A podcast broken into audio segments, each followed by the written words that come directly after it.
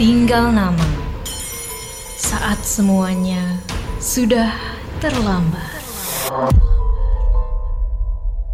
Sobat Medio, ada yang baru nih. Udah tahu belum? Ada kosan Hai loh, kongko santai bareng Hai. Ada Bani dan juga Anya yang siap ajak kamu seru-seruan, main games, dan juga bikin kamu ketawa sampai perut kamu sakit di tiap obrolannya. Dibawa santai aja. Yuk, sambil dengerin podcast Kosan Hai, persembahan video by KG Media dan Hai di Spotify.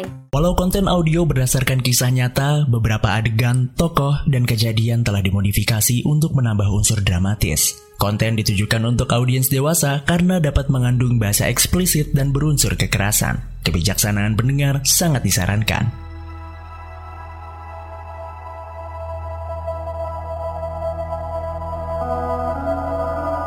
Selamat datang di podcast Tinggal Nama, podcast persembahan Media Podcast Network bekerja sama dengan Intisari dan Motion Radio menghadirkan kisah kriminal dari seluruh penjuru dunia yang bersumber dari artikel terbitan Intisari.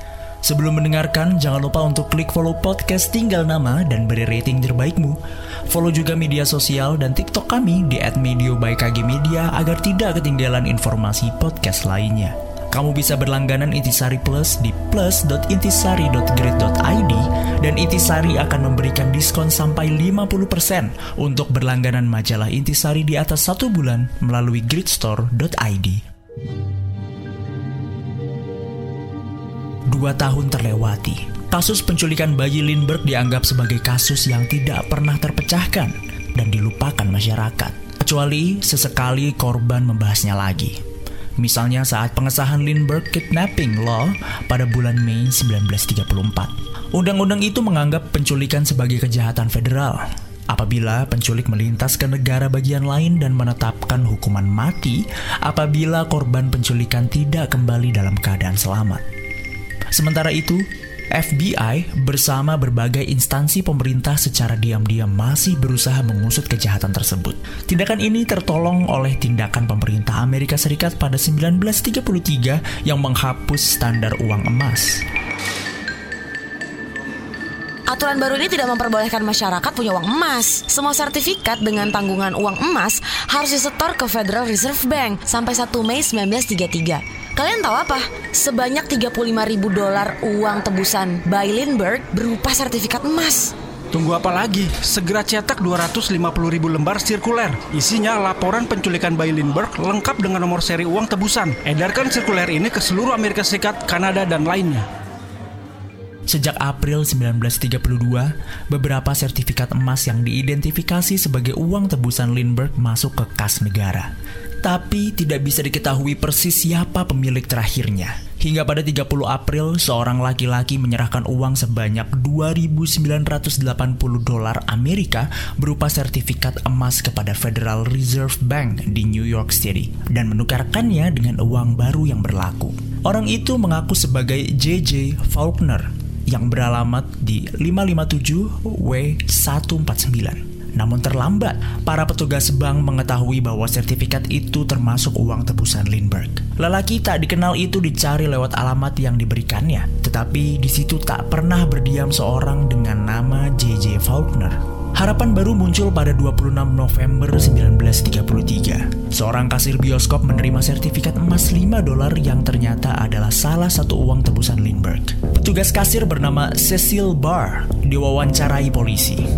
Kebetulan ia masih ingat orang yang menyerahkan lembaran uang itu.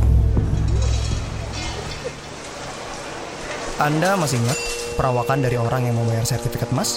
Aku masih ingat betul pak sosok yang membayar dengan lembaran uang itu. Seingat aku, dia berdagu lancip, matanya besar dan warnanya biru. Hmm, hmm, hmm. Oh oke, terima kasih ya. Siapa? Hmm, gambaran itu cocok dengan John, seperti yang pernah bertemu Dr. Camden. Hampir satu tahun kemudian, pada 15 September 1934, sebuah mobil sedan biru merek Dodge berhenti di pompa bensin 125th Street, New York.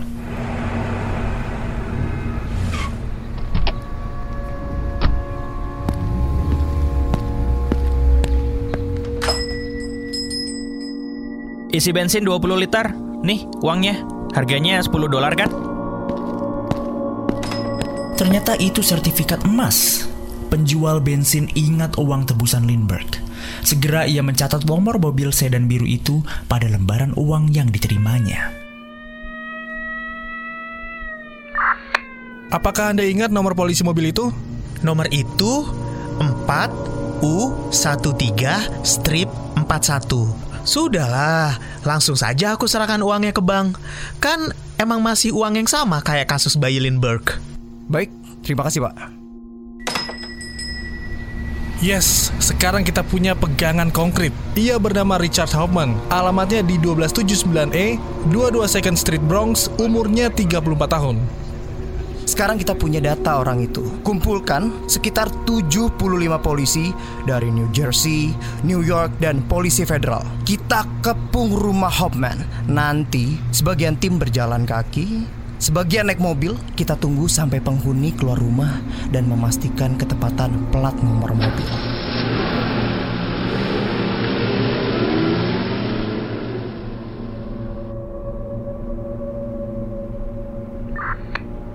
Target sudah keluar dari garasi dengan mobilnya. Target sesuai. Sekali lagi, target sesuai. Sergap! Sergap! Sergap!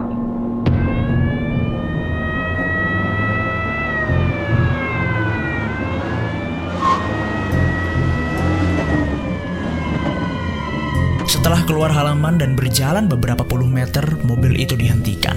Pada pengemudinya ditemukan uang 20 dolar dari tebusan Baji Lindbergh. Permisi, bisa saya mintai keterangannya? I- iya pak. Boleh kasih keterangannya Anda siapa? Saya dapat info Anda punya sertifikat emas. Sa- saya Bruno Richard Hoffman. Saya lahir di Jerman, datang dari Amerika pada tahun 1932 dan saya kerja sebagai tukang kayu, Pak. Di rumahnya ditemukan uang tersembunyi sebanyak 14.500 dolar. Semuanya uang tebusan. Lihat nih, di rangka pintu toilet dia ada catatan alamat Dr. Condon dan nomor teleponnya. Walaupun samar-samar tulisan pensil, tapi lihat, ini bisa dibaca jelas. Lalu kamu dapat uang sebanyak ini dari mana? Uang itu adalah hasil tabungannya selama bertahun-tahun. Jujur, Pak, saya belum pernah melakukan kejahatan. Sekarang ikut saya ke kantor polisi. Anda bisa jelaskan nanti di sana.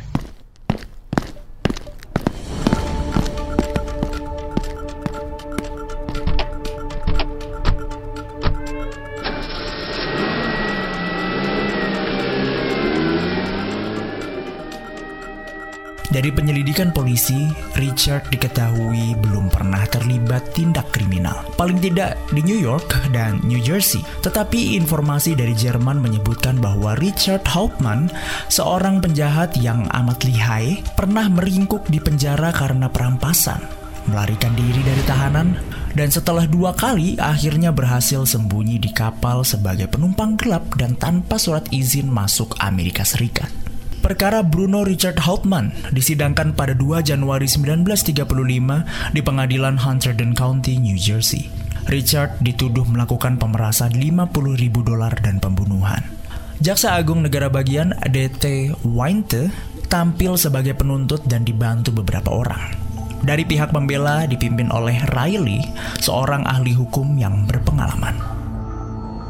Saya mengajak saudara untuk menaruh curiga kepada Violet Sharp yang bunuh diri secara misterius dengan racun. Saudara juga perlu waspada dengan Oliver Whiteley.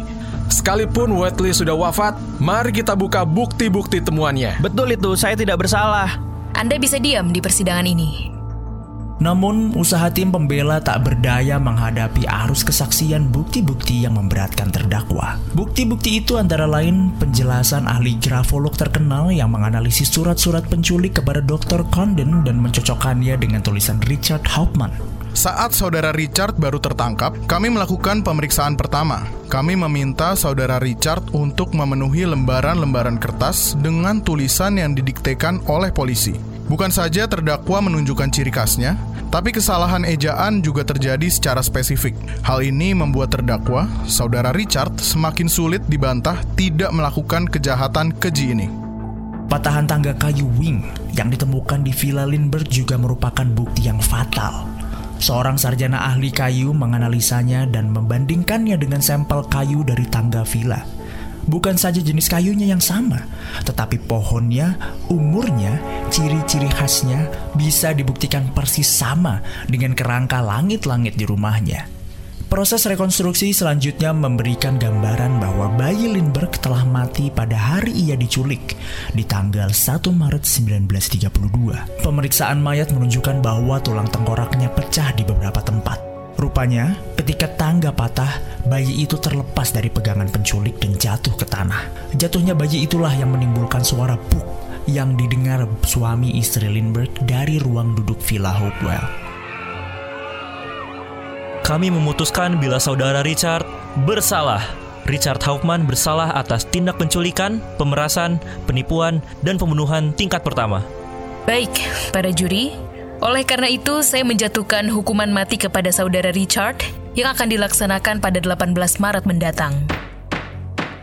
Keputusan ini dijatuhkan pada tanggal 13 Februari 1935 setelah sidang yang makan waktu hingga 32 hari beberapa pembela mengajukan permohonan naik banding. Tapi tidak ada ulasan yang cukup kuat untuk mengabulkannya sekalipun dilakukan usaha keras untuk mencari bukti yang sekiranya dapat membuktikan kebalikan dari keputusan yang telah dijatuhkan.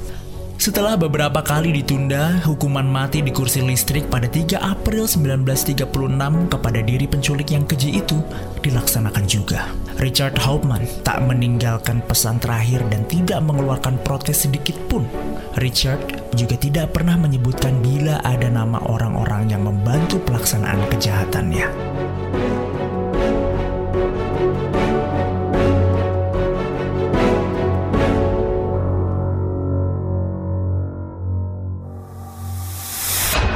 Jangan lewatkan episode Tinggal Nama selanjutnya. Saat semuanya sudah terlambat, yang tersisa hanyalah tinggal nama. Tinggal